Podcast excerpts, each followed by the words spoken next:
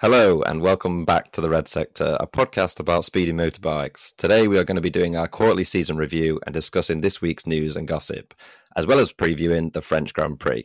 I'm your host, Bunno, who you can follow on Twitter at BunnoGP underscore. I'm joined by my co host, the creator of the Red Sector, Josh Wilson, who you can follow on Twitter at Red Sector Josh.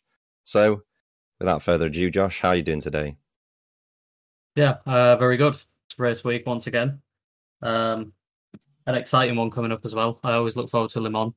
Uh, it depends. If it, if it rains, it's it's exciting. If it doesn't rain, it's still exciting. It's just a, a good track, all round track. Um, yeah, so that's that's always something to look forward to. And then obviously we've got the usuals of uh, the fallout of Suzuki still, and you kind of the unknown of that and everything, and still trying to get everyone's still trying to get their head around it all, and um, then we've got Bombshell or something fairly recent, or fairly new. Uh, I don't know. I don't know if there's something been coined. I'm I'm just calling it Tiregate or Deflategate, but I don't I don't know if that'll catch on to be honest. But um, yes, yeah, so we got that to discuss as well. Yeah, um, that being the biggest news of the week. But yeah, it's um, it's quite weird me introducing the uh, podcast as anybody that's been listening for well, for however long, you this will be the first I've ever done this. So I am filling the shoes of Matt, who unfortunately can't be with us due to work commitments, but he'll be back for the next one whilst I shoot off out to Mugello, which I um, I think I'll take that. I don't think I'm really losing out there. Do you know what I mean? But um, yeah, no. The the biggest news, as we always like to get into the news straight away before we break down anything that we've got further on in the podcast, is the tire gate, if you like. I think that's what most people are calling it on Twitter at least, is yeah, I, I tweeted about it earlier, and to be honest with you, it's something that as much as people maybe newer to the sport, like maybe like someone like Matt who's been watching the last few years, can look at it and be like, "That's insane! How can that just, you know, go under the carpet?" It's not the first time that something like this has sort of reared its head and then been slowly just brushed under the carpet. Um, you know, I go back and make a few references to Marc Marquez's Moto 2 days where there was a supposed improved ECU. You go back to Rossi's tyres that supposedly were like, you know, shipped in overnight and stuff like that. You've got race like match fixing essentially that's been a previous problem. Um, which, all that being said, I still don't think that makes it right. And I think that in this day and age, stuff like that should be very, very easily eradicated due to the well, just just the enormity of the sport now compared to where it used to be, and the hierarchy, if you like, of Dorna setting such high standards on all fronts. You know, we've gone from you look at stuff like health and safety matters that have elaborated from when Dorna took over to now. You know, the airbag systems on these guys is insane. So I look at stuff like that and I think, look at where we've come from. You know, that that there's no well, obviously there's a risk, but there's no that level of risk. Do you know what I mean? That's not there. That's just a that's just one example of where the sport's gone from where we used to have match fixing and cheating. Uh, it's cheating. Let's call it as it is. It is. Um, where stuff like this used to happen and you get away with it. I know F1 have done it before where people used to replace like you know they, when they couldn't check the fuel after the race they used to replace it didn't they they used to put underneath the amount and then fill it with like whether it be mm. water or whether it be whatever to fill that that minimum weight requirement yeah. It's you know you wouldn't see that in F1 now because of the checks that take place. Now, what do you think? I, me personally, I look at F1 as a great example of they are so strict on when these cars finish, they line them all up in, in pit lane and say they're not going anywhere till X, Y, and Z's been checked. And then the race gets declared two hours later of, yep, everything's cool everything's been cleared. You know, they weigh them after the race. And I, I, know these sorts of things do take place in GP, but you don't see it as well documented and as clear to the fans as I would say this is happening. And clearly, thanks to Matt Oxley, who is a you know consistently great journalist in paddock, he supplied us with the spreadsheet, which if you go on my Twitter, you'll be able to find it. If you go on most people's Twitter related to MotoGP, you'll find it. Um, stating that there are a few people that you know, I've cheated with this, and it's just been forgotten about. Yeah, I uh, I, I found it a bit bizarre to be honest. Um, it, it's the whole gentleman's agreement issue, I guess. Like what what does that mean exactly? Um, are we talking are we talking that everyone in the paddock knows about this, but it's just a it, it's just kind of something which is like, yeah, well, this is just how it is. Is this between Michelin the individual teams? Like Mm. Michelin's a oh well, yeah, uh, Bagnaia, your your your front tire was under pressure. Um, but for the whole of the race, pretty much. yeah, for the whole of the race, but we'll just keep that to ourselves because gentlemen's agreement. How how does it work? And is this something that happens on a well by the sounds of it, I think it's something that happens on a on a uh on a racely basis, shall we say. You know, it Mm. every race there seems to be at least one person going under the the the um minimum tire pressure. So then it, it it probably just it seems like it makes a mockery of all, and then you've got to ask is there any point in having that rule uh, if it's not going to be enforced? Does it does it mean anything? Is it a safety feature? Um, are they going to enforce it? You know, is this something more on Michelin shoulders than say FIM or MotoGP? It's there's a lot of questions. This has just thrown up Mm. so many questions, and it is quite. Of course, we know, like you've said in the past, people have skated the rules, and did Fabio get disqualified one race?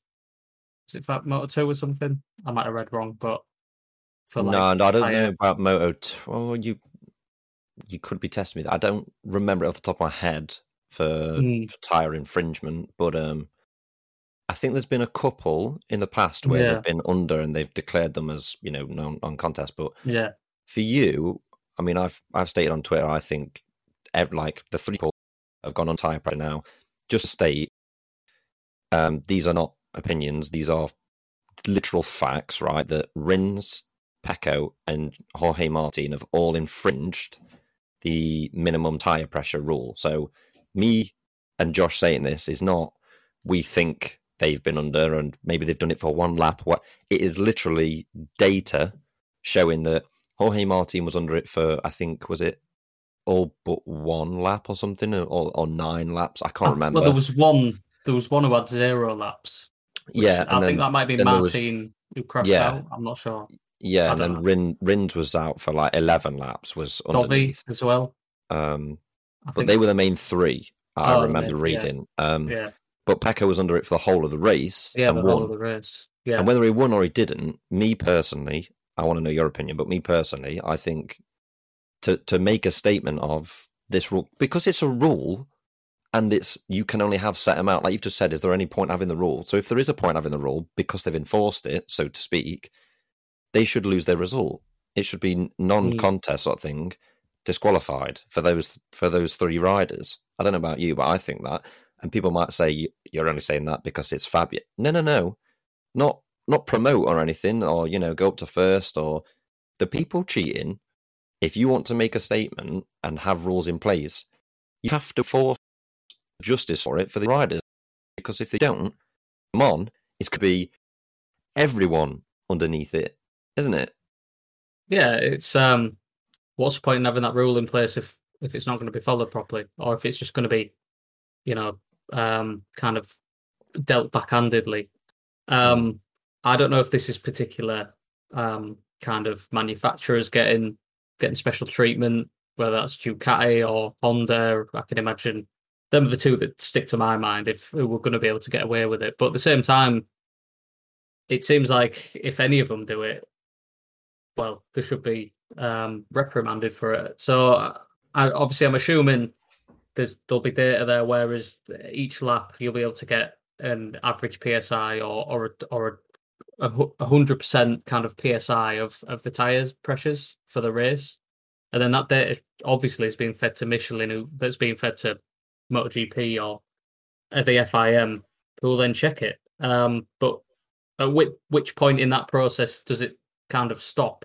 If you get what I mean, Mm. um, it's all a bit confusing at the moment, like I said before, and also it, it what what kind of is on my mind as well is if you've got all the information there for the PSIs um, for every rider, and a couple of them have have blatantly kind of broken the rules. So, like I said, Rins, um, Bagnaia, uh, who else was it? Martin and things like that.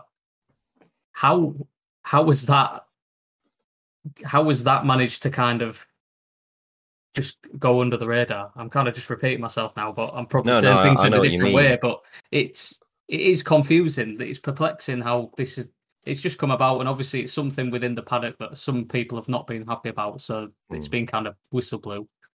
But yeah, I'm finding it kind of difficult to digest a lot. The same with the Suzuki thing, to be honest. A lot of hard hard to digest things at the moment with MotoGP. But yeah, it's it, is a confusing one. Personally, I think that you could argue if if there's some kind of I, like again, this is another point. I don't know if there's like a, a margin of error where for a whole race you're allowed one or two laps where you can be below the the pressure limit due to like I don't know due to temperature changes or things like that. I don't know if there can be a margin of error like a five or ten percent of the race or something daft like that. But for if you've gone over fifty percent or even higher, over ten percent of the race without with the your tire pressures being under, whether that's front and rear or front or rear, then yeah, you could argue a a quali- race qualific- uh, disqualification definitely, or at the very minimum a uh, a, penalty of some sort.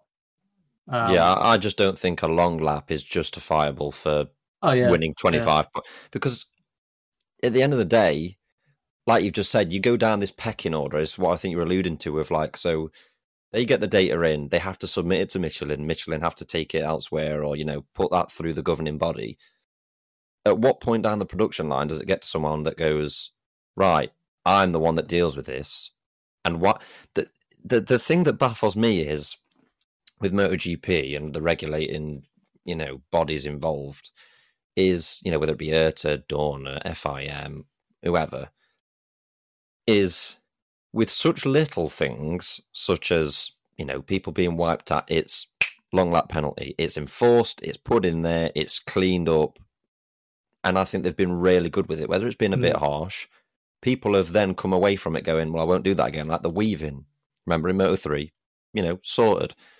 But then I look at something like this, which is the absolute peak of the peak in terms of the sport. You know, the MotoGP, the winner of the, the previous race, has infringed rules, and nothing's been said. Now, for me, the second they would have seen that, they should have said, "Hold on, hang on a minute.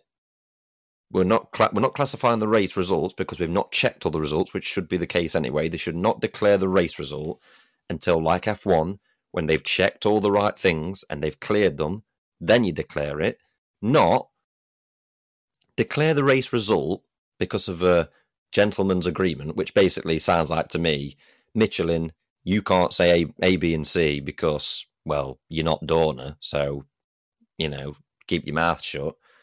And it's taken a journalist to come out and say, "Look, this is literal proof, you know, it's an actual data sheet for people to say, hang on a minute, how long has this been going on? And people say, oh, it's been happening for years. It's like, why aren't Dorna seeing that same data to Mhm. say, you know, it, Mhm. there should be no chain in that link or link in that chain or whatever to say they don't tell them, you know, like Michelin don't tell Dorna this, A, B, and C. Like, if they're involved and they're involved within the rules, which every person involved is, such as Alpinestars are, Dainese are, Yeah. HGV are of you have to have A, B, and C to have your product within this sport. So if you've got if you have a, a leather suit company and you want to be in MotoGP, but you don't have an airbag system, you can't be in it. All right, cool.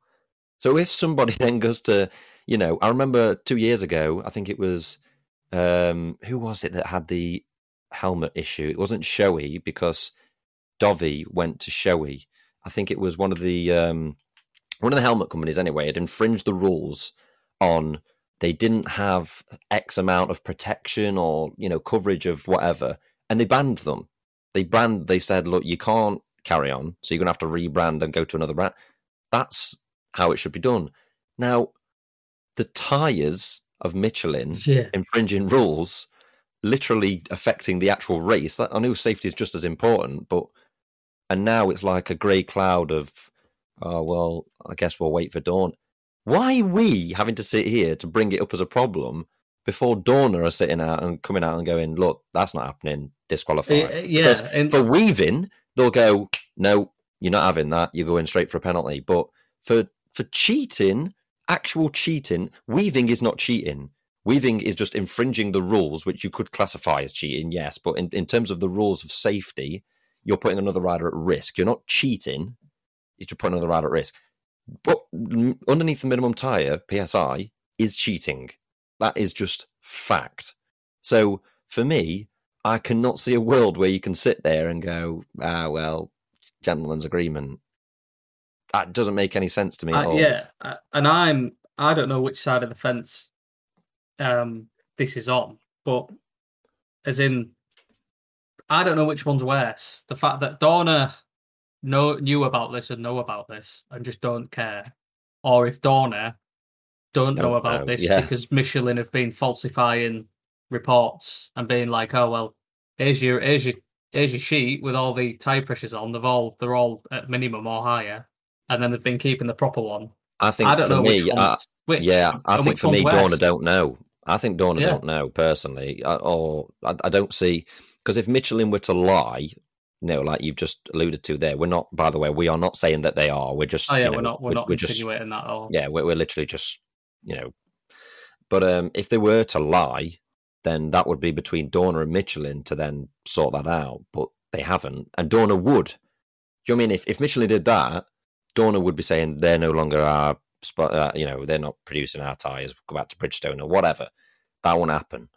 But for me, this gentleman's agreement that's openly t- t- you know spoken about seems as though it's you send it to Michelin, Michelin go cheers. Oh, they've cheated, but we can't say anything. It's like, mm, yeah, what?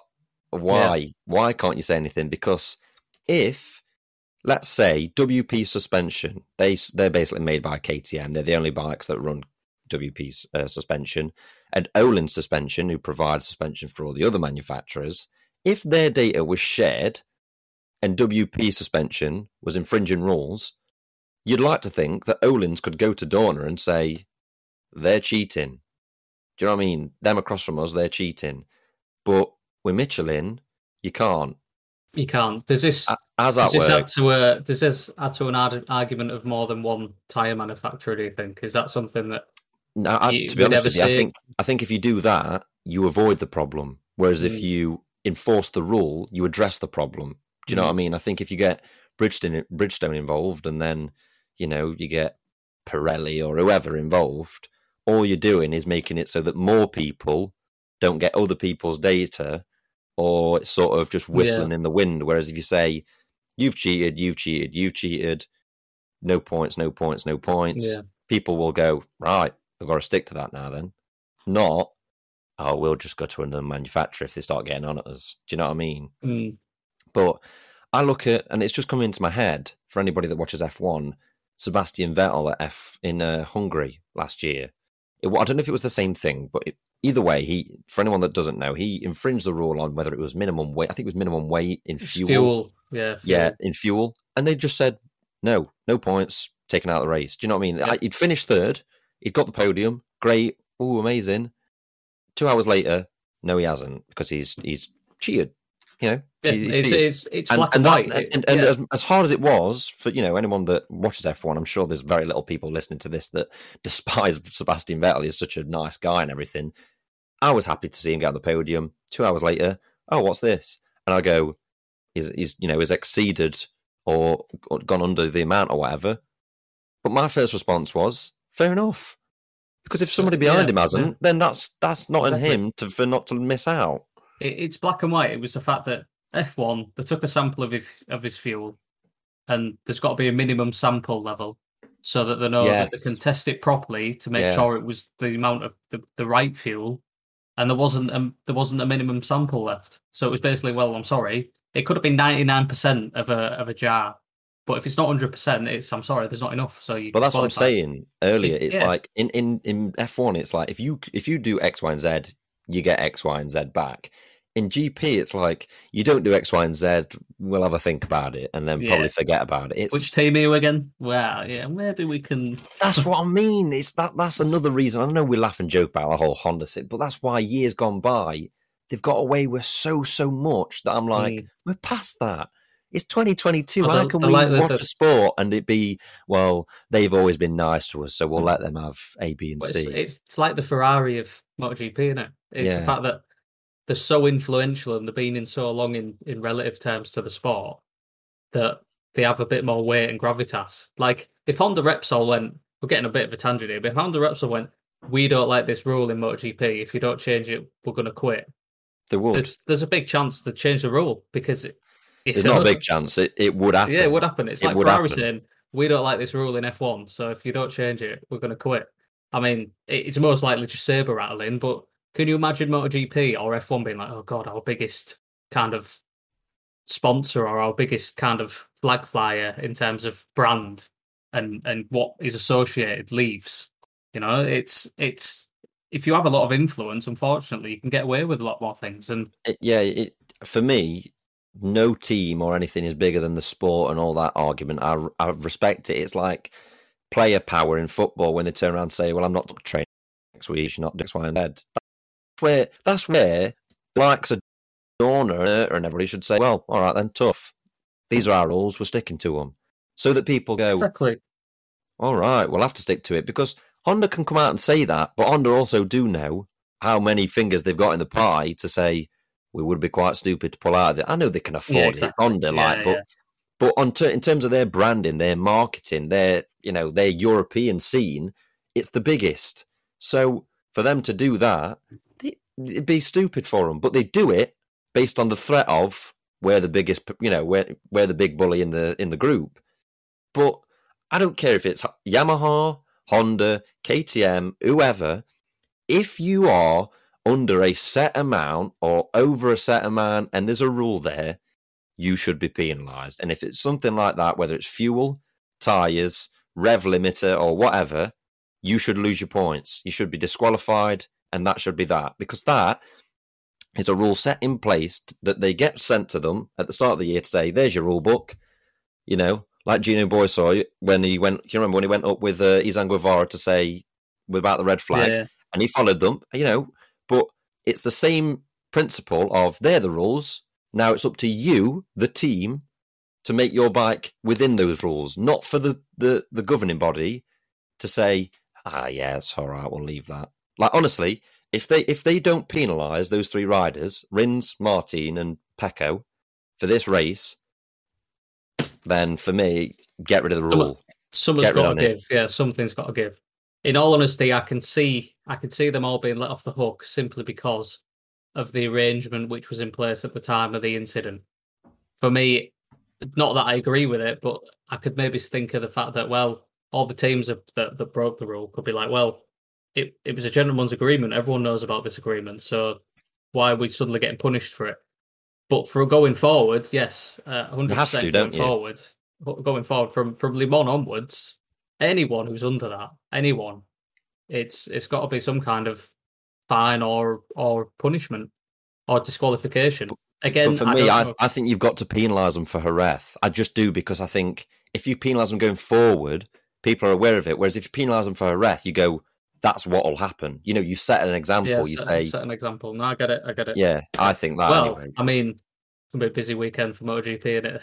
You've got Suzuki fallout. You've got Tiregate. I mean, something's going to have to give. I don't. I mean, Dorna. I, we all know they can come out with a statement pretty quick. We saw it with Suzuki within like 24 hours or something.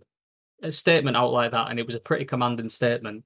Let's see how long it takes them to come out with a statement for this, because I have a feeling it'll be longer than 24 hours. So I do mean, I. It's nearly 20. Like, is it nearly? No, it isn't. It's like I don't. I can't remember when Uh, it it's broke. it. been today-ish, hasn't Yeah, it? We're, today, we're currently recording uh, this Tuesday. on. Is it Tuesday? Tuesday, I've I've lost yeah. track. Universities Yeah, made me lose track of all days. It's it's Um, Tuesday, so I have a I don't know. Hopefully, I'm wrong, but I have a sneaky suspicion it's going to take Dorna a lot more, uh, a lot more than 24 hours to reply because it's not going to be as cut as dry as right. Suzuki, you signed a contract, you are staying. This is our statement. this is going to be like, Mm. right, where do we actually stand on this? What are we saying? How are we, are we gonna going have try and minimize the impact? Yeah, you're going to have Ducati saying, "Hang on a minute, look how much money we're throwing." It, it, it should be Yeah. shit about your money. Rules are rules, but hey, yo, we'll see. We'll see. We can go round and round on it, but you know, it, Mm. it's it's an interesting one. But I think we've kind of gone over that. That is basically the only news that's happened. You know, we, anybody listening to this that does know any more news, feel free to tell us on Twitter because, as far as I'm concerned, I don't think there's anything we haven't covered that's sort of a standout thing, um, other than transfer talk and whatnot. But that's that's that's said you can't never escape Yeah, transfer and That's silly always going on.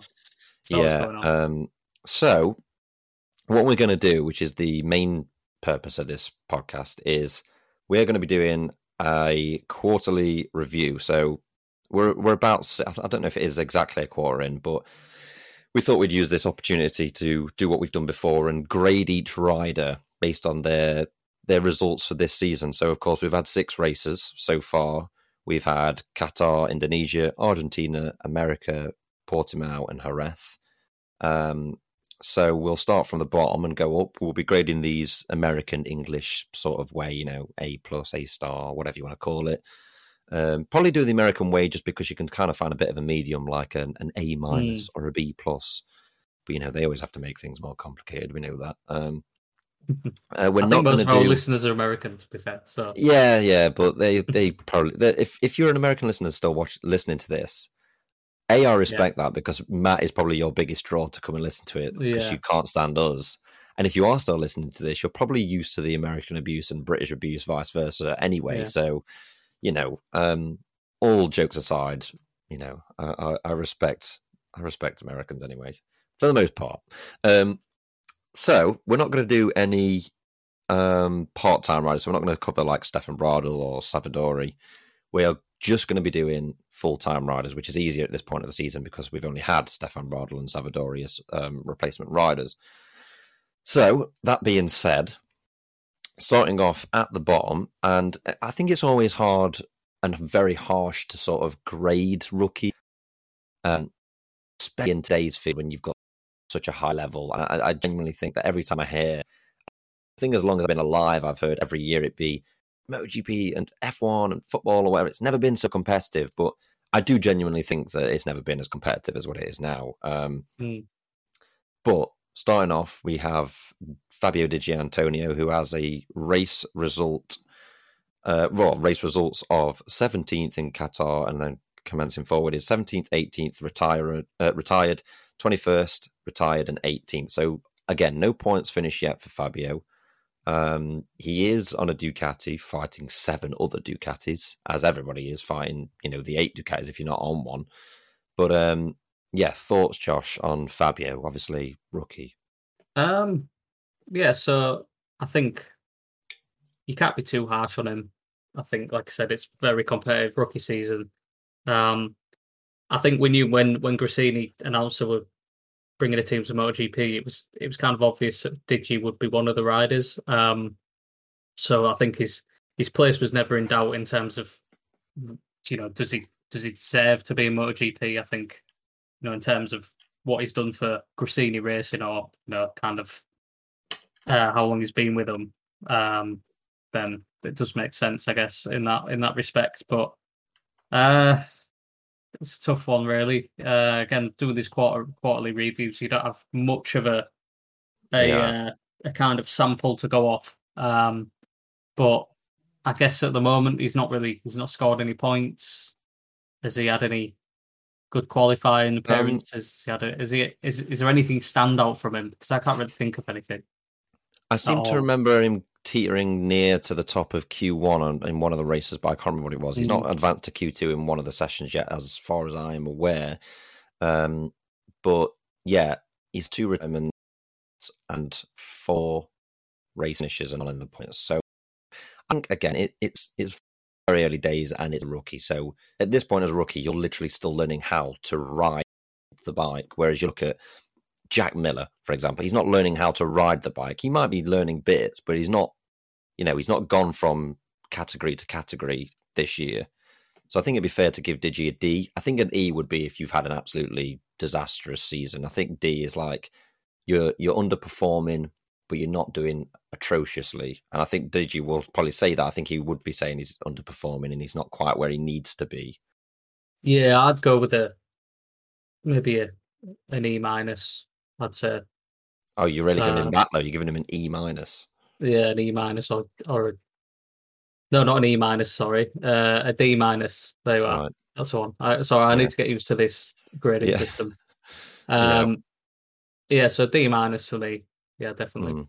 At least we're not doing the new English system, which anybody from the ages Oh, of like it 21 below is like one to nine. Oh We yeah, now do it like nine is A star and one is a, an E or something. I don't know. We had to complicate it, which is usually America's job. They usually Mm. complicate things for for English people, but no, we we've took it a step further. But anyway, twenty third is another rookie. We have four rookies in a row here. Um, we have Raul Fernandez, who I did tip for top rookie, and again we're six races in, and he has a um, he has the current results of 18th, 17th, 16th, 19th, and then he didn't start at Portugal because of his injury, and obviously withdrew at Jerez because of his injury as well. So he has missed two of the races due to injury, um, which again comes with the package of being a rookie. You know, the crashes are a lot bigger usually, um, but teetering on the edge of scoring points. And you know, when he's been fit, he's finished every race. Just unfortunately not in the points. So again, I'm happy to give him a D. Um, we're probably not going to go into too much detail with these because again, you have to look at it from a point of view of how much are we seeing of these guys when they are racing, which is you know what matters. And you know anybody that knows you're not you're not watching the race for 18th and 19th, but on paper and general progress, it looks like you know four race finishes is important for a rookie. That for me is why he's not in E. If he'd have crashed every race, I'd be saying, you know, on most races, I'd be saying an E. But um, when fit, he's finished every race and he's teetering on the edge of points. So D. yeah. I think D's about right. He's don't forget he's on. Uh, him and Remy Gardner will come on to his Yes. second. He's on. They're on do- dog or god awful um, KTM's. So there's only so much you can do with them. So I'd, yeah, about D is right. Yeah, the inconsistency of the KTM's is something to take into account, especially when you're not a factory team and you don't have the parts coming in Mm, primarily to you and you know lack of data and everything else. I think Tech Three really need to stabilize and keep if they can, which we've gone over. But you know, Josh has been very stern on saying they're not going to keep Raul Fernandez. But let's say they do. I think personally, it's massively important for KTM to at least keep one of their riders so that they Mm. can gain some some stability and kind of find a bit of you know an all round package to go with. I, I think they've been sort of getting a lot last few years. Um, so that does lead us on to the next point, which is Red Gardner. And speaking of points, he has scored three of them. He's finished 15th and 14th at Qatar and Portimao, respectively. So he's finished 15th, 21st, 17th, 20th, 14th, and 20th. Um, so again, finished every single race. Unfortunately, at Jerez, he did have his winglet. If you I don't know if you remember going into like out Yeah. the second corner, you saw a winglet fly off. That was Remy's. Um, so yeah, that probably didn't help his chances at Jerez. But two point finishes, um, finished every single race, and again, nothing to scream about. But I'd be happy to give Remy a D plus, C minus ish. Yeah, for, I was for a thinking. rookie on an unperforming bike. Yeah, I think getting a point in your first race and then managing the 14th, getting two points. I think, um, yeah, a D plus C minus is probably around that kind of ballpark. That's a good. That's a good grade, I think, at the moment for him. Yeah. Um, again, just it seems a little bit harsh for us not to talk too much about these guys, but there's not a lot to go off when No, we are simply going off of on paper. You know, we obviously watch all the racing and the practice sessions and whatnot. Um, but I don't want to judge these guys in too much depth because, you know, anybody that's in life that's changed from one thing to another, quite a drastic jump, knows it's quite difficult when you've got so, got so many people on your back. And in this these guys' situation, you know, the pinnacle of motorsport, it's sort of it's a big ask on that sort of bike as well on that on that Tech Three. It's yeah, we've we've stated before our opinion on KTM, but um, Darryn Binder in twenty first is the fourth successive rookie that we have. Um, he has results of 16th, 10th in Indonesia, um, 18th, 22nd, 17th, and retired when he crashed, I believe, at the second corner. It was at Jerez. Um, so, yeah, we have that 10th result, which was undoubtedly a stellar ride from Darryn. That was an amazing ride from him. Um, I'd be happy to give Darryn a C simply because of I and a lot of people did think, you know, I don't. I think Darryn will be bottom of the pack, and we can only judge him on these six races, and he's not the bottom of the pack, and not just because of that, but a tenth place, you know, a top ten in um, in Indonesia is an amazing result. Um, so yeah, I'll give him a C plus. Yeah, uh, C C plus is pretty solid actually. I think you know uh, to score points in the in probably the most challenging race so far. I mean, you you can argue that um, you know wet races kind of show more the talent of someone because it diminish, diminishes the bike. Um, so yeah, it's um, it, it's definitely a, he's doing better than what we a lot of us wrote him off, didn't we? Let's face it. Coming into this, jumping straight from Moto three into MotoGP, and he didn't have the best record in Moto three anyway. So it wasn't as if like someone like Pedro Acosta was moving up to MotoGP or anything. It was it was someone who a lot of people or most people thought didn't deserve to be there. Um, but he's kind of holding his own at the moment. He's not. He's beating Remy Gardner and Fernandez, um, and that RNF isn't exactly a stellar bike, is it? It's not. Mm. It's not leagues above the the K. I'm sure it is better than the Tech Three KTM, but it's not. It's not leagues above it. So no. yeah, kind of pat on the back for him, I'd say. So a C, C plus is probably a, a good a good grade. Yeah, I think anything going into the Bs would be if he consistently got points, mm. but one point finish, but a tenth. I think that bumps it up. And again, even besides that, he's he's not done bad. He's held his own, like you say, in in the rookie battle. So I, I you know, I can fully hold my hand up and say, as of so far, I was wrong in terms of thinking he would do worse than what he has. And I think, you know, like you say, I think mm. holding his own is the right phrase to use for him. So moving on to 20th is, mm. and this really does hurt me to say this just because of his reputation and his just overall career. But um, 20th, we do have Andrea Dovizioso, who has results of 14th, retired, 20th, 15th, 11th, and 17th. So no top 10 finish for Andrea Dovizioso, sitting in 20th, just one place in front of Darryn. Um, and I've got to be honest, I know I know we've just briefly touched on it with RNF and Yamaha's issues in general, but for me, I just can't give Dovi anything better than an E. I just can't. I, it, it pains me to say it, but I think a D would be me saying you're not doing awful. He is doing awful. For for Dovi's, you know, and Dovi will be saying this to his manager and to RNF. He'll be saying this is awful because a guy that is, I think he's won like what, like it's seven, it, it, at least ten. It must be. Like, I'm going to guess at like saying seventeen races or whatever it is in his career. You know, the, the guy. if you'd have said in 2017 that guy would be scraping it around at the back in five years, you'd be like on a just... on the satellite Yamaha.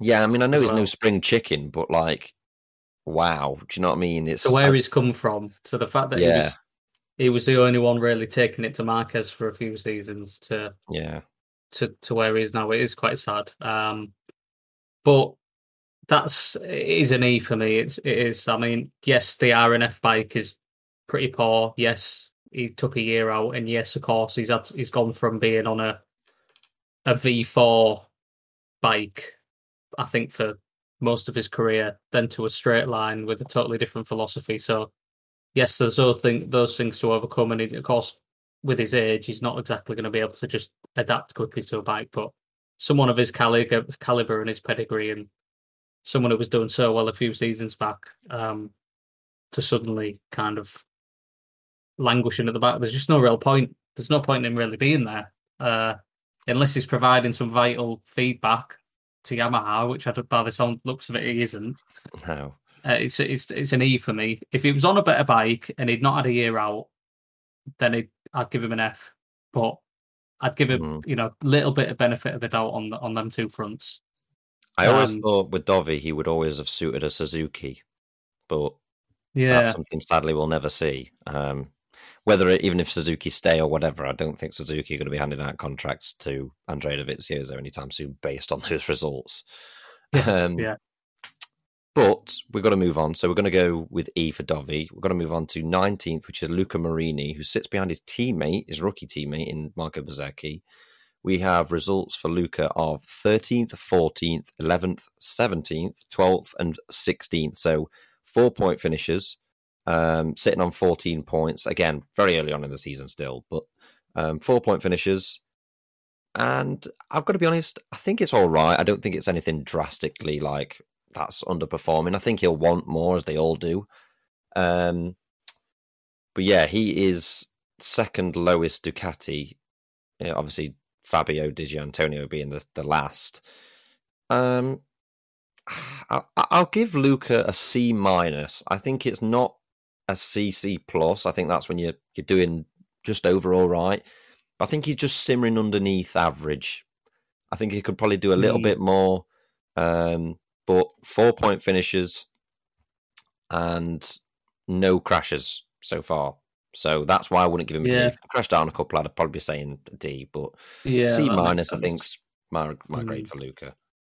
Yeah, it's uh, I don't know. I'd, I'd, I'd go with a D or a D plus, simply because he's mm. he's had a year in it already. Um, he was kind of looking uh, promising towards the end of last season. It was looking like he was actually really ready to to up his game and take a step up. And then all of a sudden, he's he's kind of being overshadowed by his, his rookie teammate a little bit. Um, yes, he's, he's had more point scoring races um, than Bezzecchi, but I think Bezzecchi getting two ninth places, like we're going to mention in a second, um, it kind of overshadows Marini a little bit. Um, he's Marini's probably more consistent, but mm. I guess he should be really, in my opinion, he should be a not not leagues ahead, not massively ahead of Bezzecchi because Bezzecchi's a talented rider, but he should but be he ahead. Should be the one following, yeah, like, follow, yeah. well, leading the team, should we say? Yeah.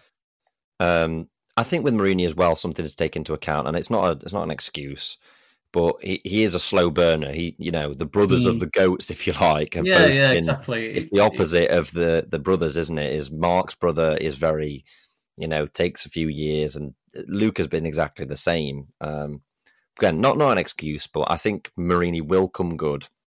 I think he is massively underrated in terms of like, oh, you you know, the whole Rossi tag gets sort of blown away. But yeah, anyway, the 18th rider, as we've said, is Marco Bezzecchi, top rookie. I will just add.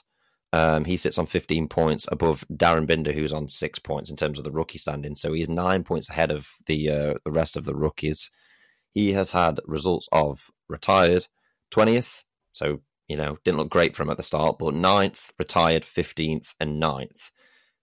Now, reading those results out, that kind of feels weird that he, he is the top rookie, but two top tens for a rookie, six races in, is very good. Very, very good. Um, I would give Marco a C plus based on the fact that he is in front of his teammate. He is leading the rookies championship and two top tens. I think that's sort of a, an imbalance of, you know, two retirements, but two top tens, you know, shows his pace is very good. And to exactly, finish races yeah. in the top 10 as a rookie early on is big. Mm, I agree. Yeah, it's uh, for me, Bezzecchi probably a C. I'd say I go with mm. Marini, say a, a D plus. Bezzecchi a C, purely yeah. on the fact that he's he's the rookie and he's he's got two ninth place finishes.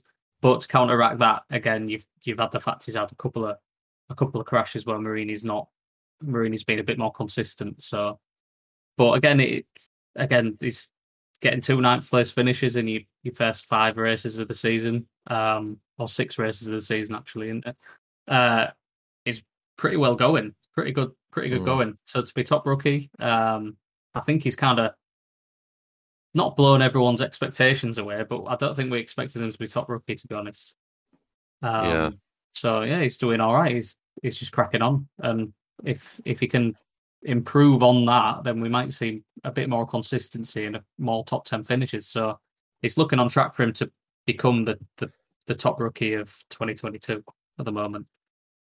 Yeah, um, so moving on, we have 17th is Alex Marquez, who is on 16 points with results of retired 13th, 15th, retired 7th, and 13th. So seventh place in Portugal, obviously fought it out with his brother Marc. Um, for me, this might seem harsh, but for me, I'd give him a D minus. I think Alex has been not that great. Um, I, I, expected a lot more from him in places like Portimao and Jerez. He looked good in Jerez, looked good in Portimao. I mean, seventh is a good good result, but those sorts of results is where I sort of expected Alex to start hitting this far into his MotoGP career, which is obviously his third year now. Um, so yeah, I mean, seventeenth in the standards is not great. It's not awful, but it's not great um, for somebody of his caliber. I think, yeah, I think a D maybe. D minus might be a bit harsh. I think a D.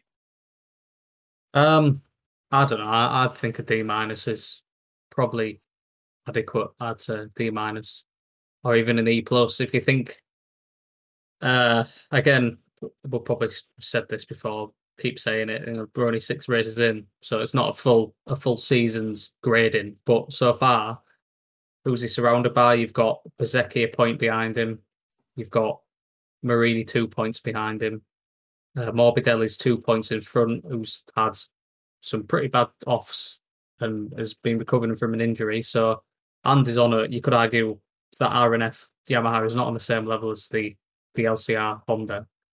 Um, so really, I don't know.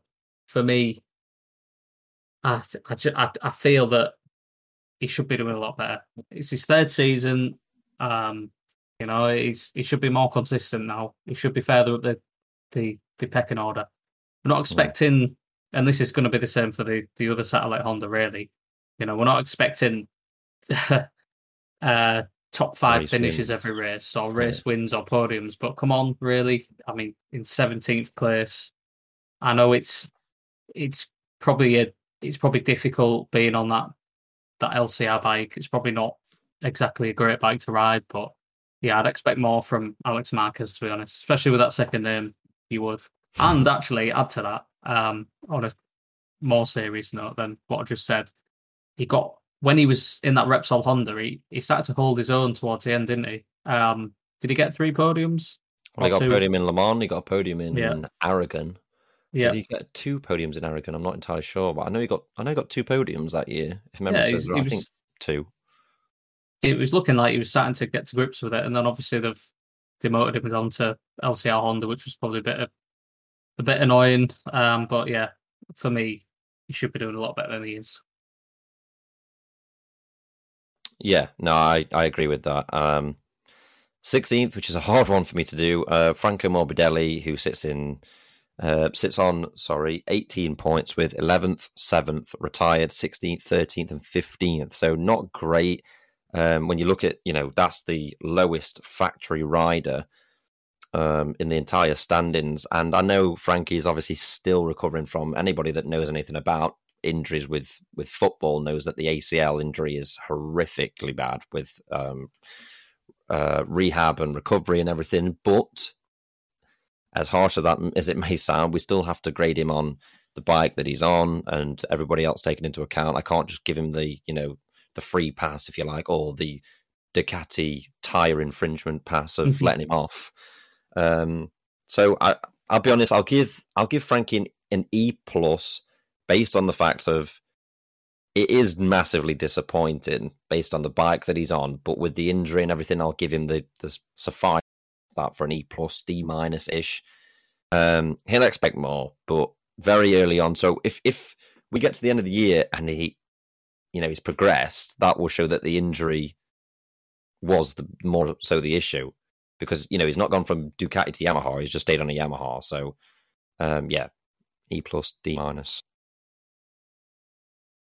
Yeah, with Frankie again, E plus, D minus is about right for me. Um, I think I got it confused early with the RNF thing.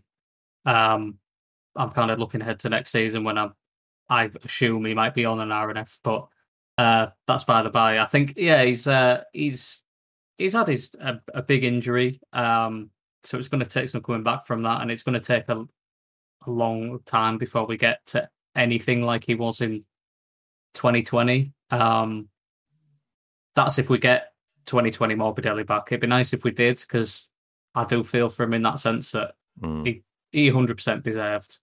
You know, there, obviously there was a few people who deserved the 2020 title, and Mir, but Morbidelli as well. I think he was he was up there. He, he arguably, if it, uh, you could say if it wasn't for the two races in Jerez, he, he probably would have won it. Um, but yeah, this season so far it's been quite disappointing, especially the fact he's on a factory bike, and it's not like Fabio's languishing somewhere around his area in the standings. You know, Fabio's first, so yeah, I think a, a D minus E plus is probably adequate. I'd say. Yeah. Um, alluding to the person that, well, sorry, we'll go on to the person that you're alluding to with Taka Nakagami on the other LCR in Mm, 15th. Um, results of 10th, 19th, 12th, 14th, 16th, and 7th. Now, some would argue the 7th is almost a bit of a kick up the arse from Taka with the whole Ai Ogura Yeah. situation. But credit where credit's due, good result. However, the inconsistency of Taka is what always frustrates me as a neutral. You know, if I was a neutral looking at the, the whole perplexity of the, the you know, the whole grid, he would be the one that year after year after year makes me pull my hair out with Hmm. you've got potential. He's ever so quick. Look at him on a warm up it's like but when it matters it's so up and down up and down all the time with him. Um but we grade them on the first six races. Now the first six races i'm going to give him a d.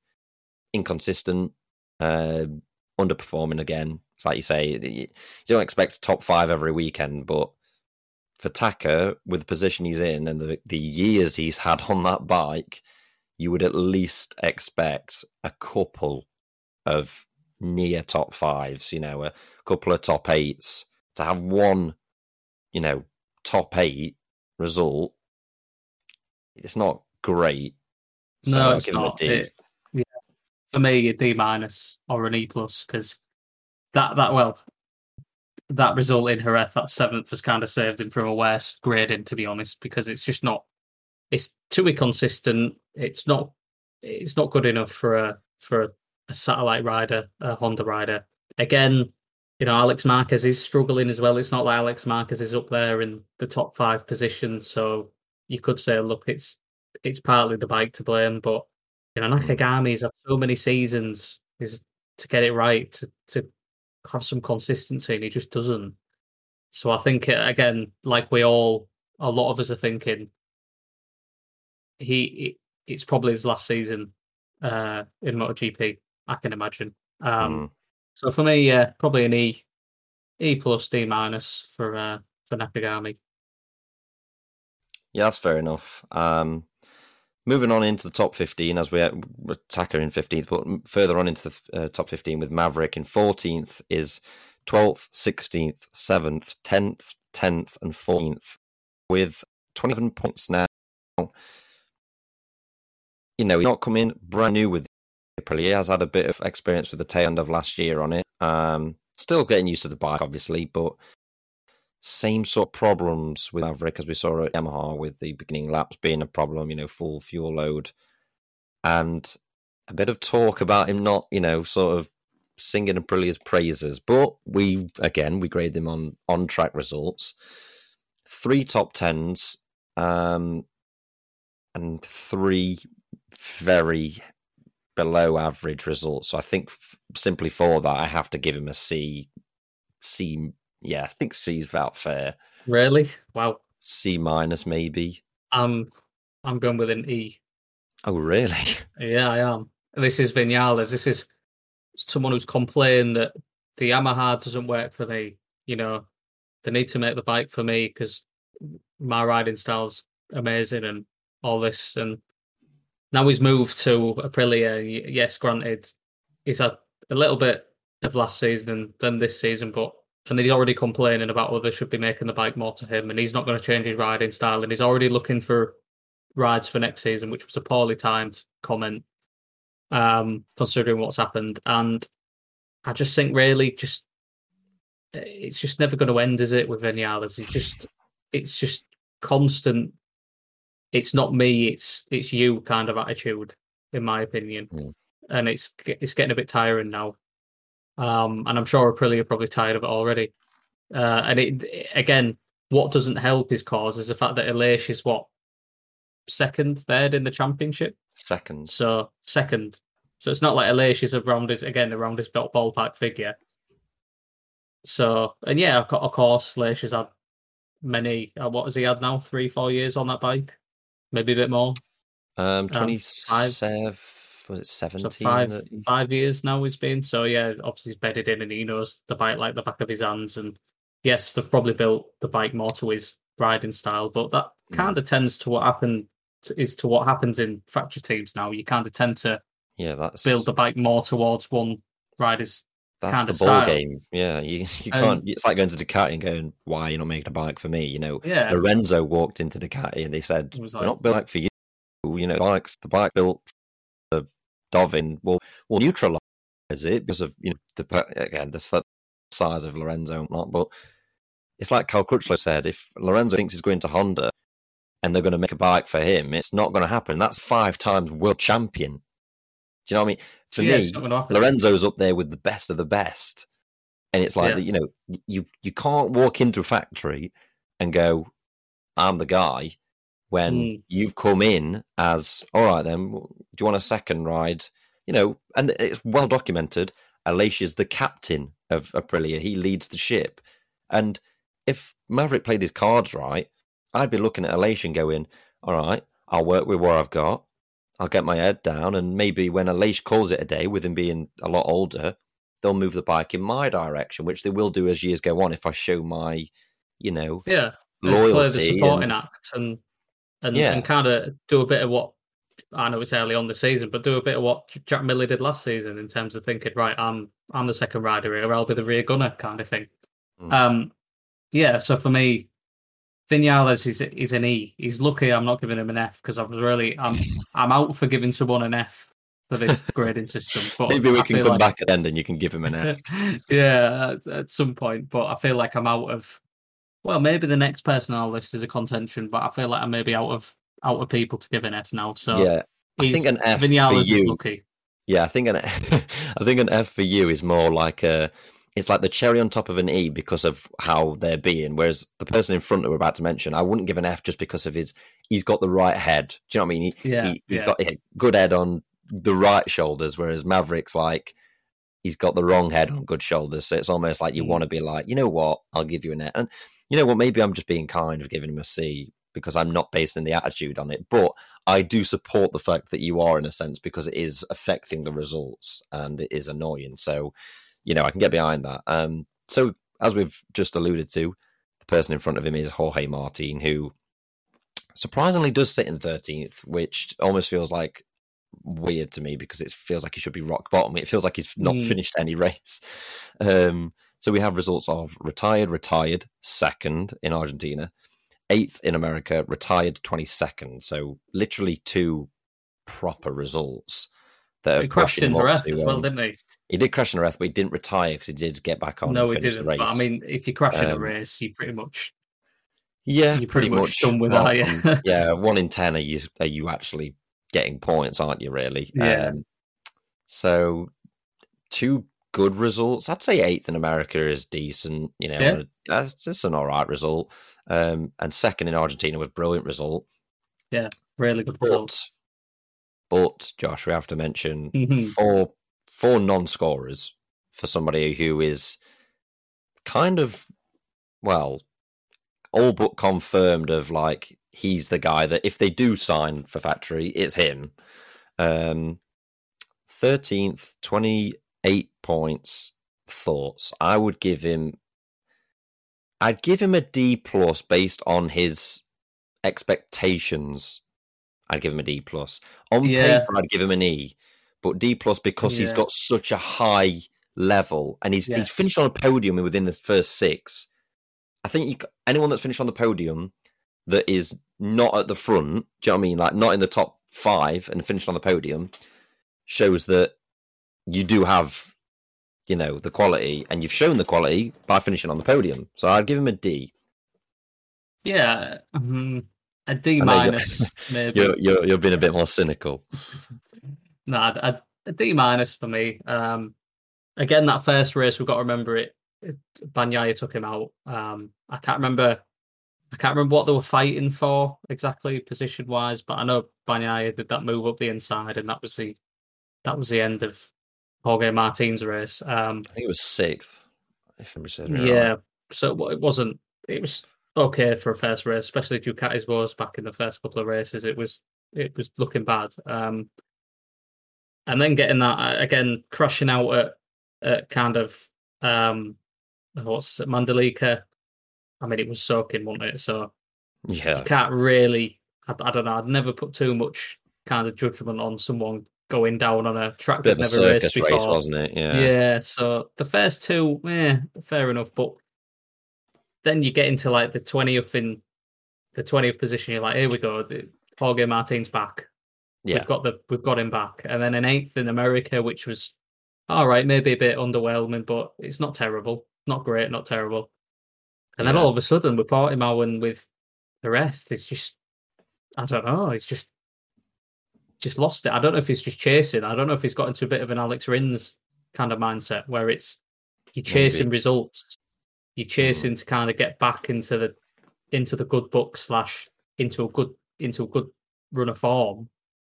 But of course, the more you crash, the more you want to chase, and the, the more you crash. I don't really know with at the moment. It's it's very odd.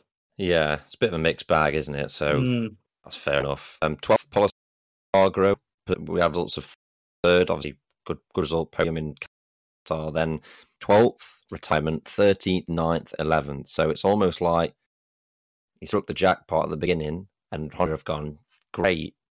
Here's our man that's come to support Marc, and then he's sort of just fizzled around 10th. So yeah, for me, I'd have to give Pol a D. Um, yeah. So yeah, I think D's fair. There's not really much too too much sorry to string from polls. No, there isn't. I, I think a, a D's probably fine. Again, with that Honda, it's literally they seem to be in a bit of a, a mess with what direction they're taking it in. So I think both riders are suffering in a way due to that. So Yeah. Um, 11th, Jack Miller, um, which feels weird to say, doesn't it? Like a, a Yeah. factory Ducati rider outside, which is the same as Frankie, you know, mm, um, outside the top 10. So we've got retirement fourth, 14th, third in America, retirement fifth. So only one podium for Jack Miller, which for me kind of screams exit stage left. You know, Mhm. for factory Ducati, they're very relentless. It's almost like yeah, with They Aprilia, are. they're very relentless. You know, typical. It's like it's a bit more European sort of. mm, You know, I Yeah. I, I don't think Jack Miller's going to be at Ducati next year. Um, yeah, finished on the podium in third.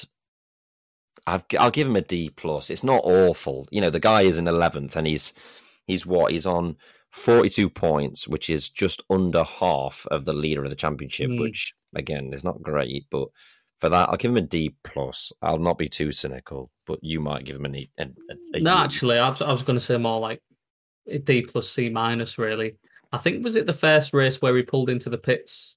yeah, some electric issue. problem. Yeah, so again, you can't really. But again, he wasn't fighting for anything. But you don't know Oh, if it was effective yeah. from the start of the race. So to Yeah, be fair to him, it could have been, you know, So you could kind of, uh, kind of be lenient on that one, and then of course you got. I mean, you got three top five finishes, which is kind of you'd expect from a factory factory Ducati. Um, then you got that 14th nowhere, and then of course crashing out and taking out Mir with him, which was very annoying to see. yeah, So yeah, I think like a D plus, C minus, one of them Yeah. two is is probably correct, the correct one. yeah. Um, tenth, Miguel Oliveira, which feels. I've got to be honest. I, I know I have a bit of a soft spot for Miguel, but it feels nice to see him not right down the. I think last year it was almost like so frustrating to see him, even in race results because of the injury and the KTM, so up and down. But he's in tenth with a retirement, a first, and obviously that great win in Indonesia, thirteenth, eighteenth, fifth, and twelfth. So very mixed bag. We've got a race winner. We've got a guy that's finished outside the points twice, and only two top fives with a race win and fifth in Portugal. Mm. Um, I give him a C plus. I've gone C plus on a few of these, but I think this is sort of the range where you're either underperforming because you're meant to be near the top, or you're doing really well because you're not you're not really expected to be there. I think that KTM is why I'm giving him a positive result. I think anything above C is positive in a way. If it's C plus, do you know what I mean?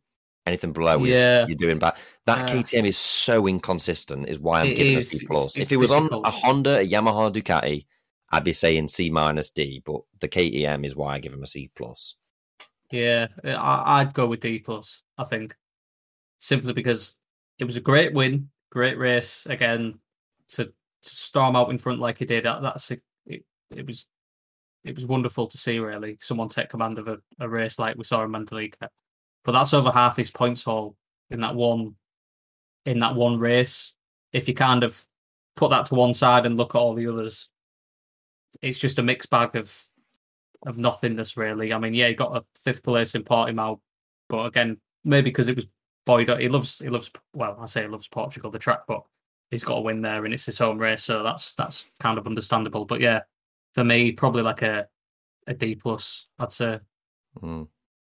um, the wins the win saves it, but also it makes up a big part of why it's a, it's The not win the way saves down. it from an yeah. absolute rollicking from you. Yeah, Um, I'm sure he'll be listening. So ninth, we've got Marc Marquez, which again, Mm. it just feels wrong to say ninth with Marc Marquez.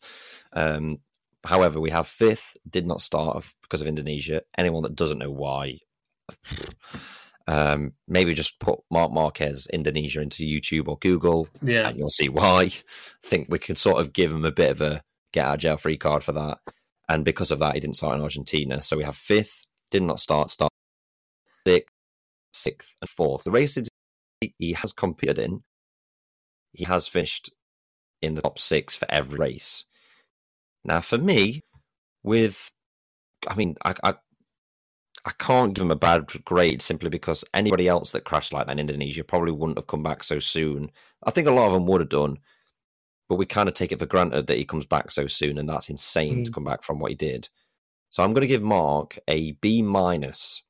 It's not where he wants to be. He's a seven times, eight times, sorry, world champion.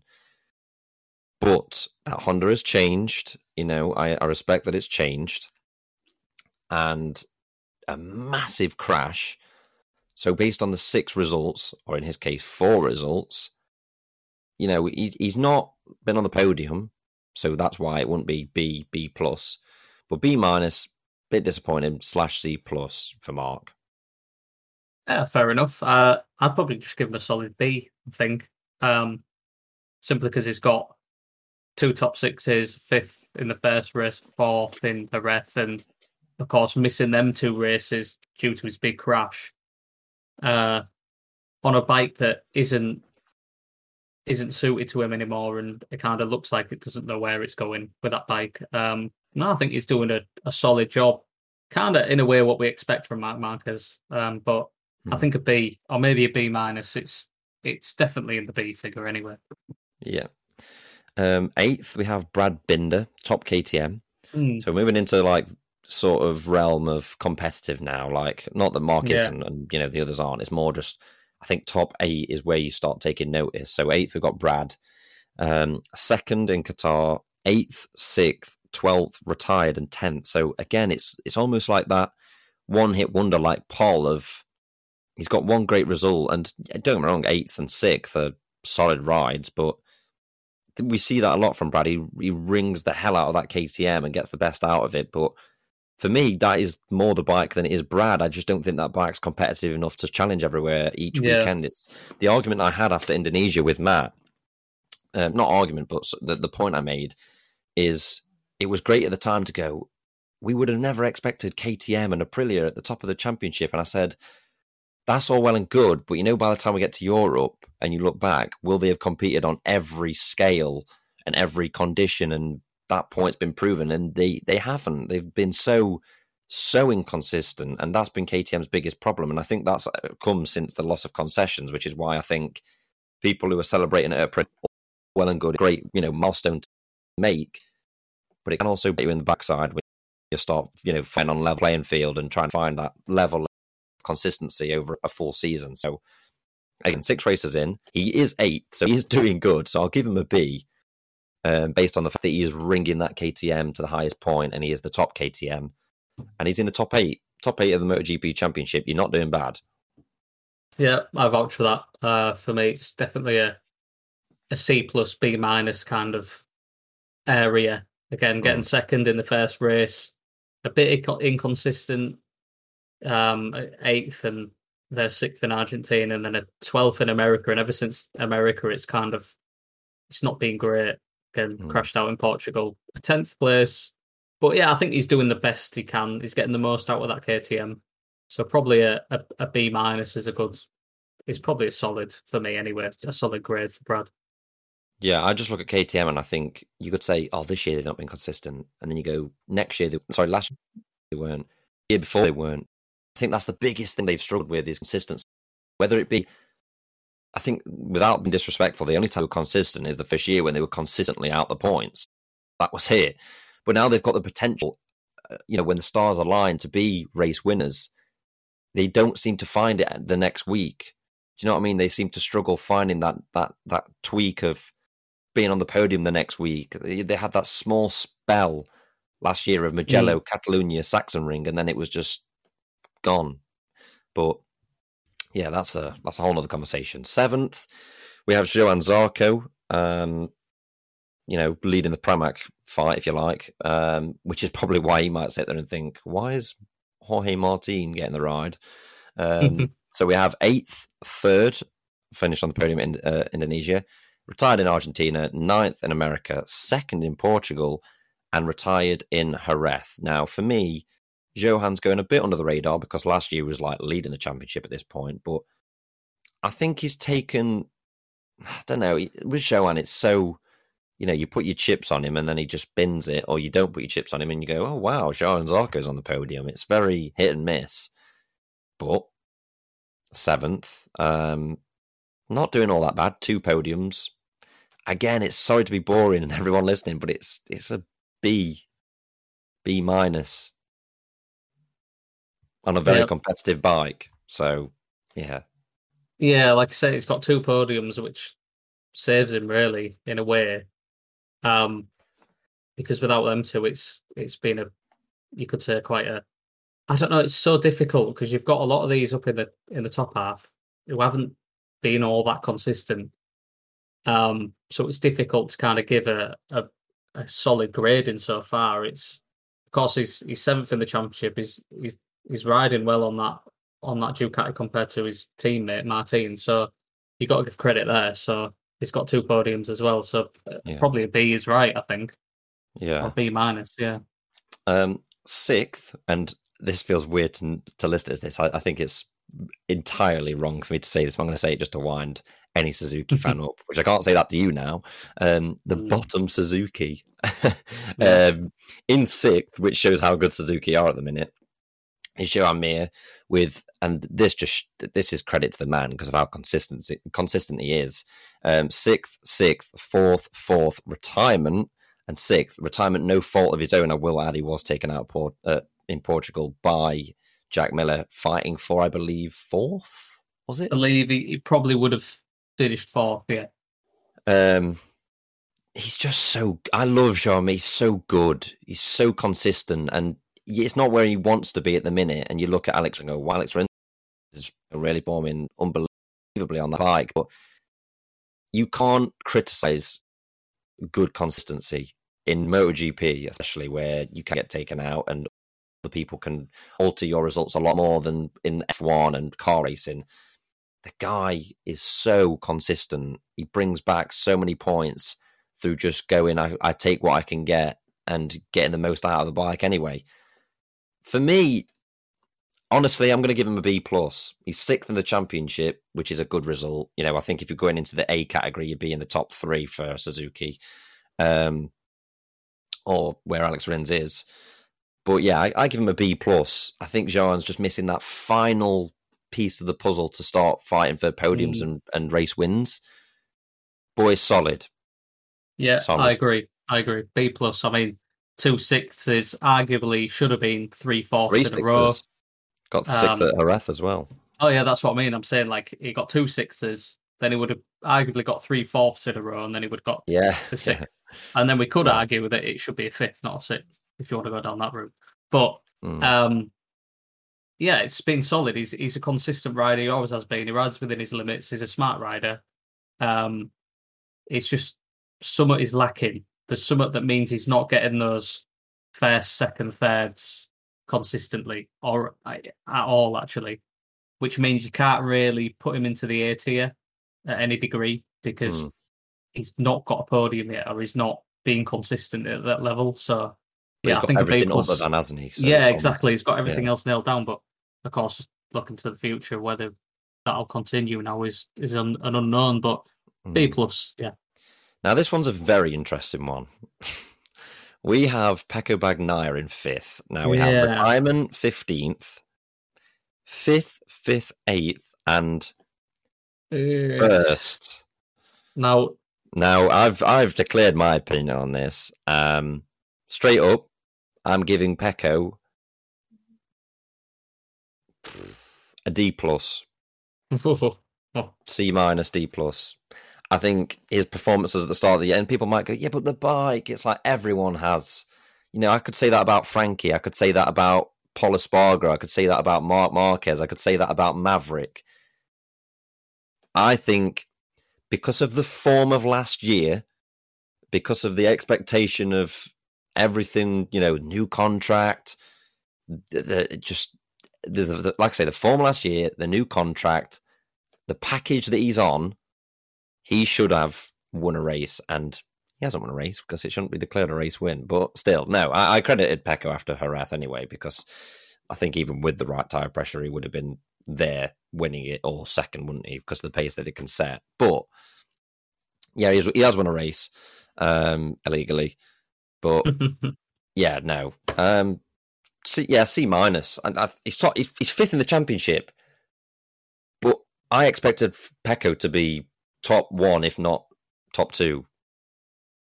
yeah, Simple. it's I, I um, just did. I, I expected more than one podium.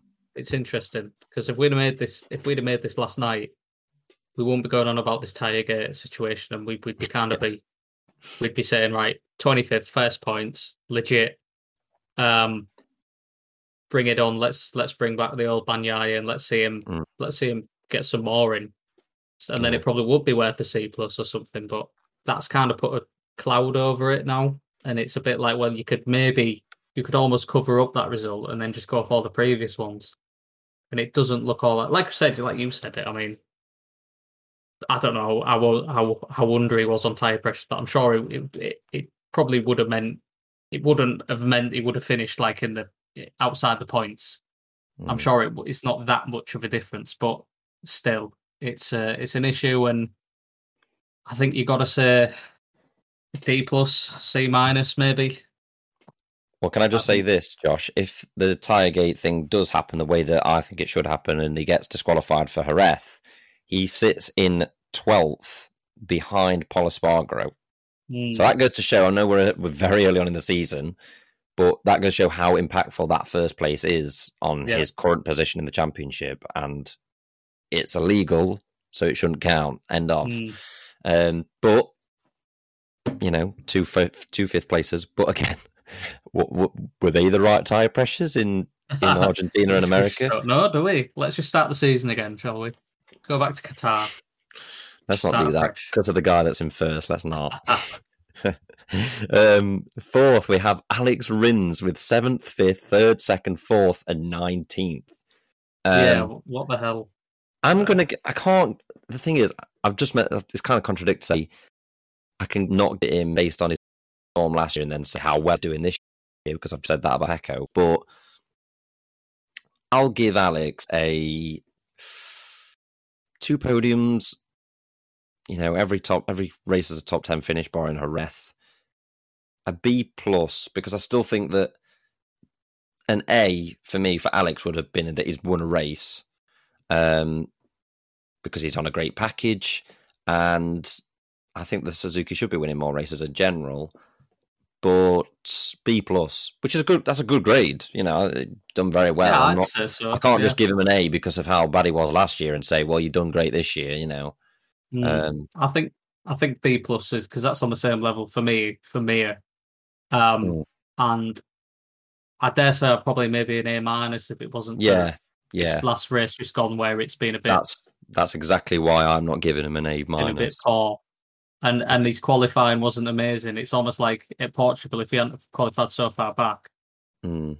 could he have won it? Could he have finished second? Who knows? Coulda, woulda, But- shoulda, but he still did well with what he had. Exactly. So, um, but it, for me, it warrants a B plus. Really, he's he's been solid, consistent, um, and hopefully that that Spain race is the only blotch on his record, and he can start putting in consistent consistent results, and he could find himself in the championship fight come the last handful of rounds. So, Yeah. Yeah, I mean, um, the top three, barring one of them, is I wasn't expecting this a quarter way through.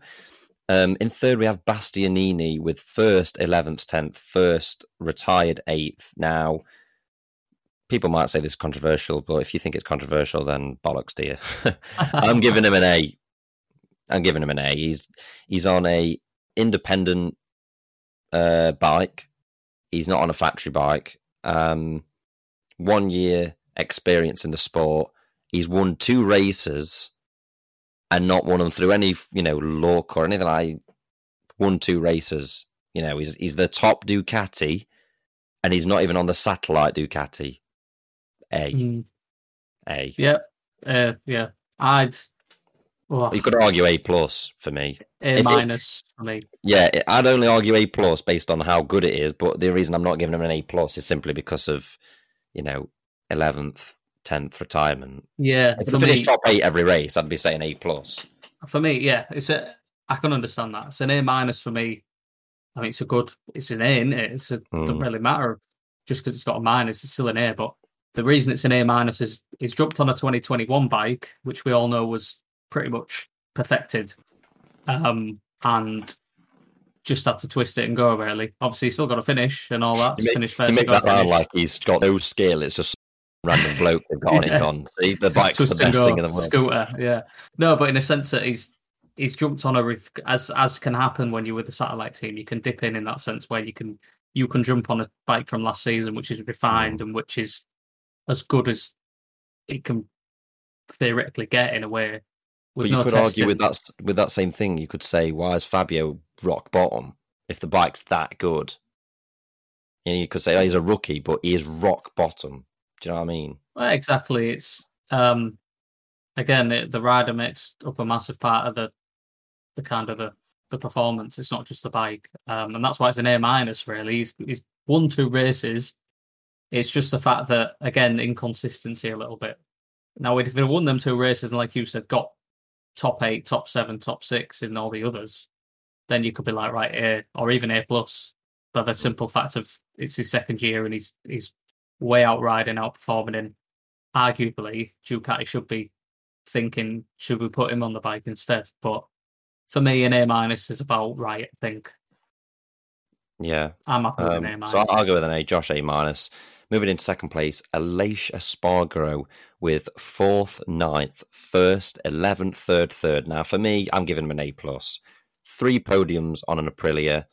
Um, it's just insane. Like he's finished every single race, and yeah, winning on a bike that's never won before. That has to be a fact. That has to be a factor in the in the grading. I have to give him an A plus because expectation to result if you'd have said to Aleix Espargaro within this first six races you'll be on the podium for half of them, he'd have probably given you his right leg. Do you know what I mean? He, Mm, it's insane level that he's he's achieving at the minute, and let's hope he can keep it up because he definitely deserves it. The guy works his absolute arse off and is stuck with them, like we were saying earlier. You know, been very loyal to a at the time very underperforming project and dragged them up to where they are now. So, a plus for me for Aleix.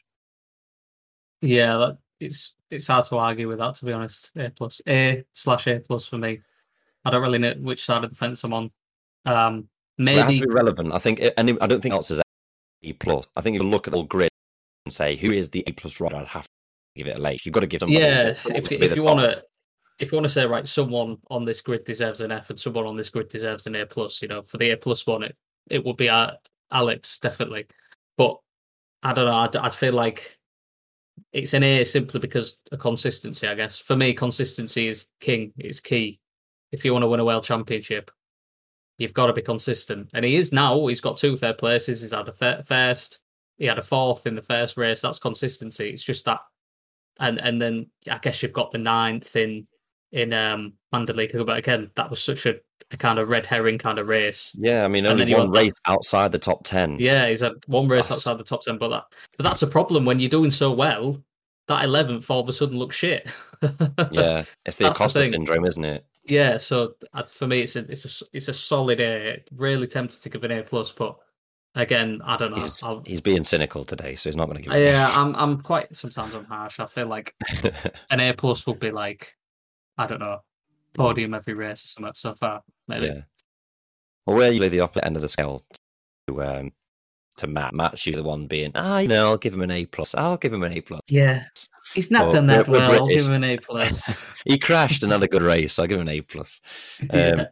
So no, we're a bit more cynical over at this side of the pond. But um, our last rider, and thankfully the last rider, as we've gone bottom to Mhm. top, for myself is Fabio Quartararo, who has a ninth, second, eighth, seventh, first, and second, which doesn't weirdly sound like a top rider. However, he is um, three podiums and every race in the top ten. I'm giving him an A not an A plus based on the expectation. However, he is leading the championship, which might be like, well, why can't you give him an A plus?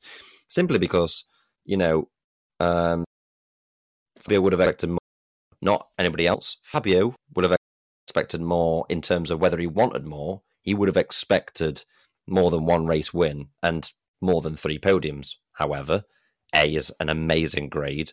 Um, yeah, no, I, I think Fabio's just got better and better as the years gone on, and sometimes we see it the other way around with a world champion. We see him sort of, you know, sometimes be a little bit that extra tenth is missing it, and he's leading the world championship. You know, let's let's state facts here. He's he's leading the world championship.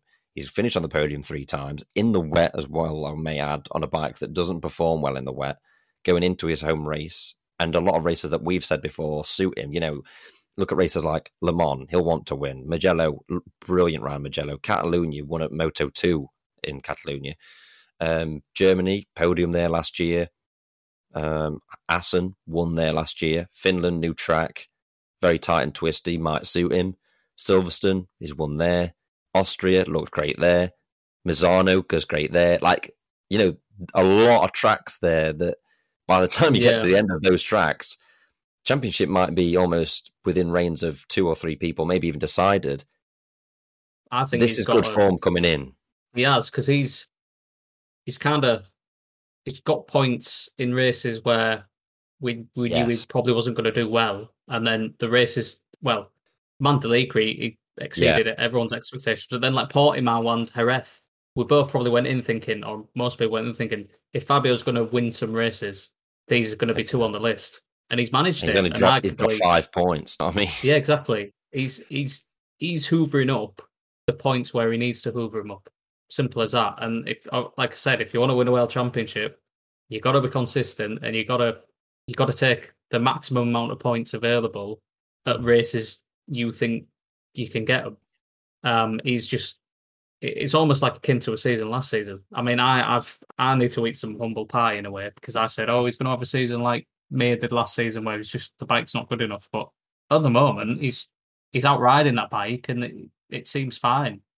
Um, yeah. Yes, it's got it's got a straight line speed deficit, but he's top of the championship, so it's obviously not that much of a of a. a I think that goes to that's credit to Fabio, isn't it? In a sense, because Yeah, you put it's- every other a- Yamaha, the next Yamaha is in sixteenth. You've got no Yamaha apart from Fabio in the top fifteen riders of Yeah, the World Championship, it's- which it's goes not- to show that is credit to the man, it- not the it's bike. credit to him. It's not that that def- straight line speed deficit is not hindering him as much as we thought it would. Uh, Mm. it, it, it's it's proven that he doesn't really need to be on the fastest or a bike that can keep up. You know, obviously, I know you've got yeah, his performance is unreal. you know what what we got coming up. You've got, I mean, like Marcello. Mugello. I mean, Marcello, the, the straight down there. He, it, I don't think it'll make a difference how long that straight is because he'll he'll probably still finish on the podium. Um, same with Catalonia, he'll probably finish on the podium. There's a long straight. KymiRing. I mean, it's an unknown because we've not been, but that's about a ten mile straight. So I think for me, I don't think. Yeah, yeah, I think if I'm Fabio, I would be disappointed to not finish on the podium at Le Mans, Mugello, Barcelona, Assen, Silverstone, Misano. Those six, I would be expecting a minimum of podium. And if that is the case and ends up being the case, and he gets podiums of five of them, you're worried, aren't you, for the rest of the for the rest It of the field? is. I mean. I'm already thinking from like I'd say from Mir or Zarco downwards, it's that's the championship over for them already. I do. Um, only Marc would probably well, Marc could, yeah, Marc can probably pull pull uh, wins and results out of nowhere, but for the rest of them, it's just it's done and dusted in my opinion. Because you look at where Fabio's going to be able to pick up points, and it's most of these. Fabio never Fabio doesn't crash.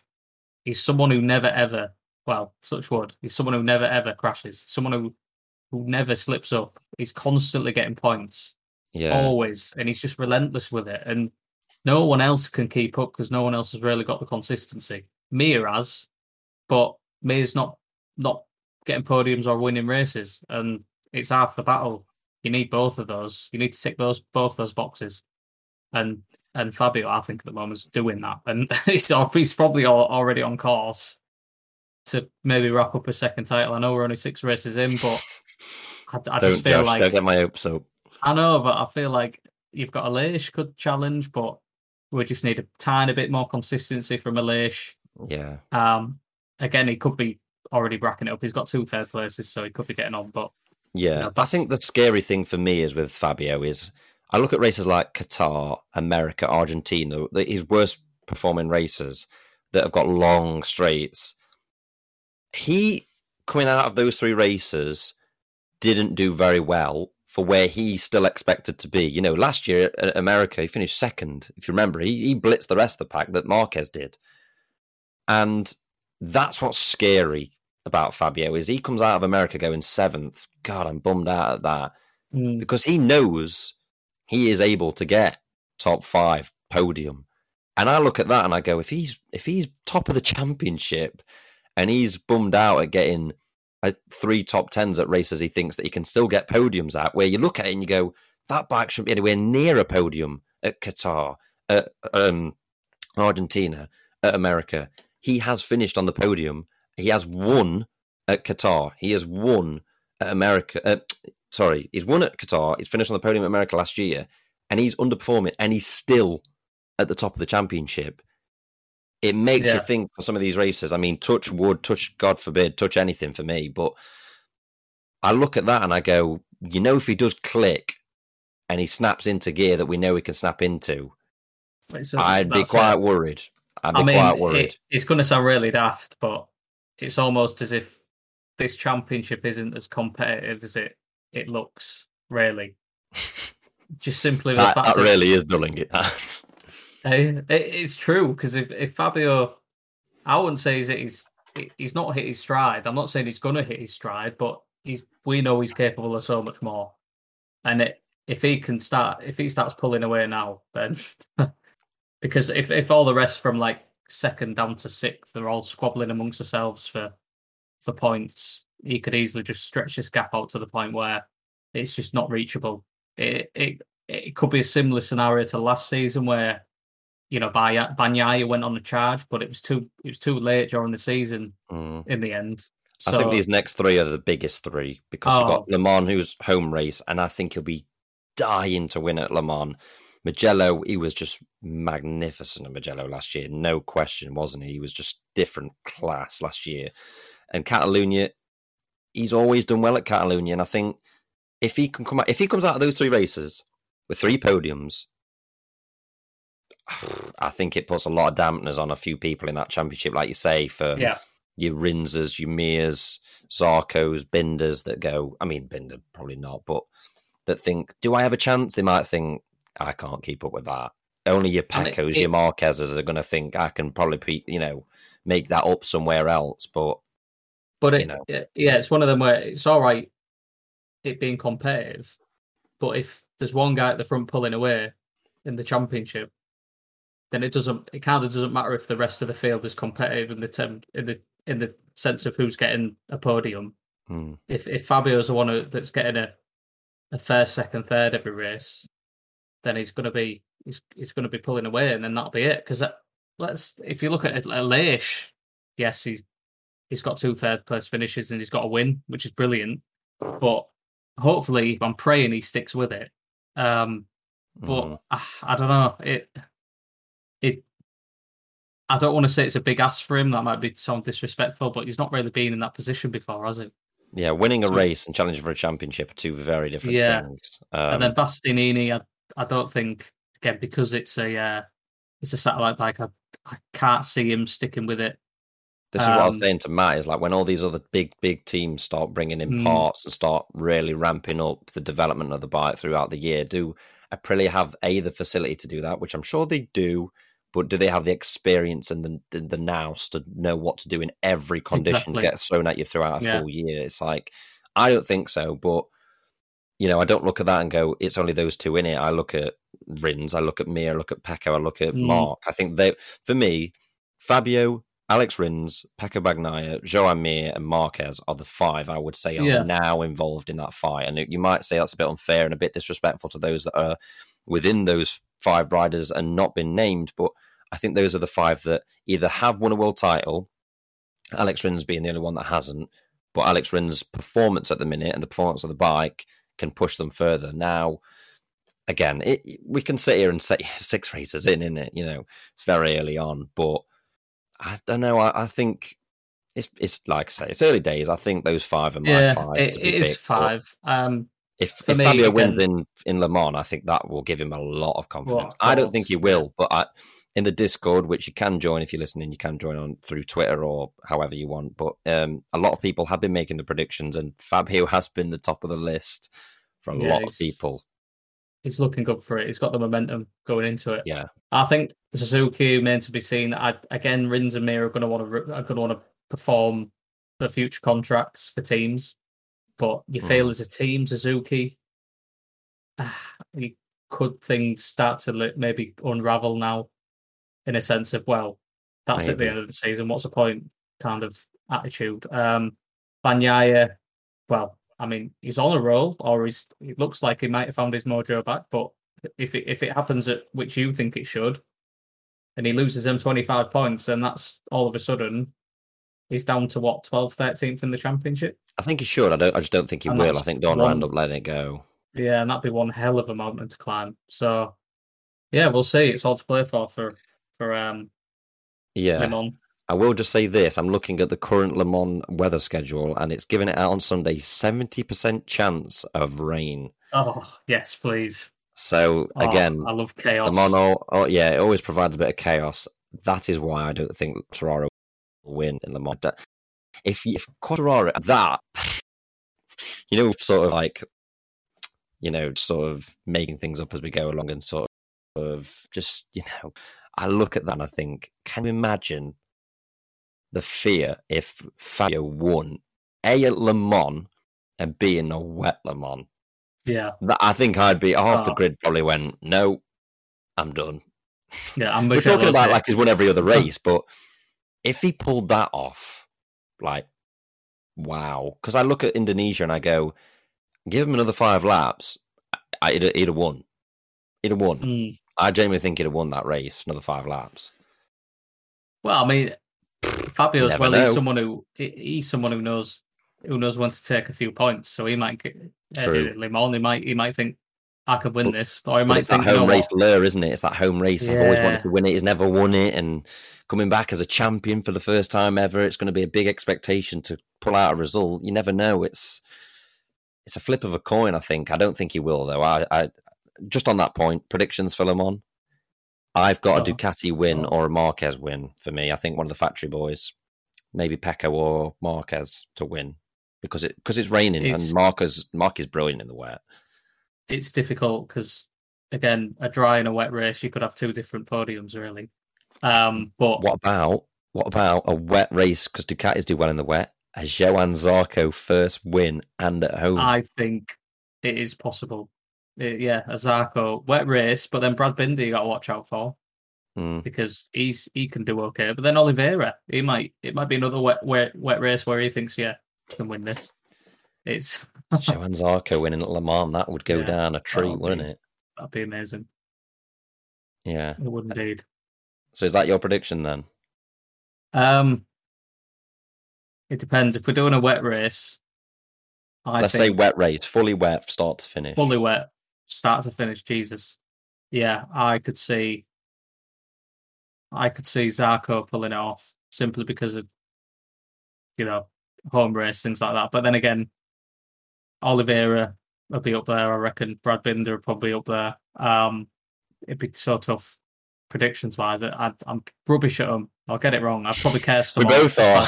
Yeah, We both are. and Matt's no better either. So Yeah, damn sight better than me. But I'll, I'll go. I'll go for Marquez to win. Pecco slash Jack Miller second, third, vice Ooh. versa. I'm going Zarco to win. Oliveira second. Uh, Fabio third. No, really, no factory Yeah. Ducati boys on the or Marc. Uh, mm, I think Marc will bin it Do you? because he'll want to win and he'll win it, bin it mentality. Um, Well, he has finished. Every, he has finished every race that he started. That's true. Oh. Yeah, yeah. I'm uh, to be fair. I'm I'm I'm kind of harking back to last year too much, where it was totally different circumstances. So yeah, Mm, it's too tough to decide. yeah. Well, that wraps up everything that we've um, wanted to cover for today. Um, if you follow us on Twitter, it is at Red Sector MotoGP.